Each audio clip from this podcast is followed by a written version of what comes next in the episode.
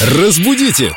Далее! Сегодня мы снова заглянули в нашу официальную группу ВКонтакте Ветки вопросы филологу Так, подождите, а кто здесь филолог? Вижу культуролог-хохотолог Виктория Полякова на месте, Лена Денисова на месте Наши Я на месте. слушатели, как Наши филологи. слушатели филологи Потому что я вижу здесь уже между собой они Разобрали несколько казусов русского языка Слушатели задают вопросы, другие отвечают Может быть, мы даже и не нужны теперь Люди сами разберутся в официальной группе Ну, ВКонтакте давай, во всяком случае, похвалим Елену Метелицыну. Елена дала исчерпывающий ответ. Вик, как Да, считаешь? Спасибо большое. На вопрос о чем? А мы не На будем вопрос- говорить. Всем, кому интересно, пусть заглянут в официальную группу Эльду Радио ВКонтакте и найдут в ветке «Вопросы филологу» этот вопрос и этот ответ. Конец программы.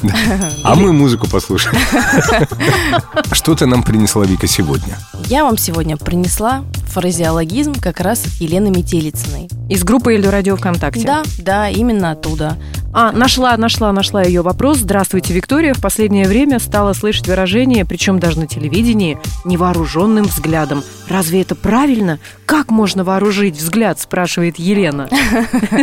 Прекрасный вопрос, Елена, спасибо большое. Действительно, Елену не проведешь. Надеюсь, все такие внимательные, потому что эта фраза звучит как невооруженным глазом. Глаз мы еще можем представить, как можно вооружить, а вот взгляд это что-то такое абстрактное, неодушевленное, поэтому правильно говорить только невооруженным глазом. Почему я, когда накрашусь, у меня и взгляд вооруженный?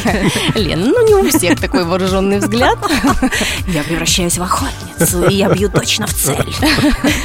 Да, поэтому для всех остальных невооруженным глазом.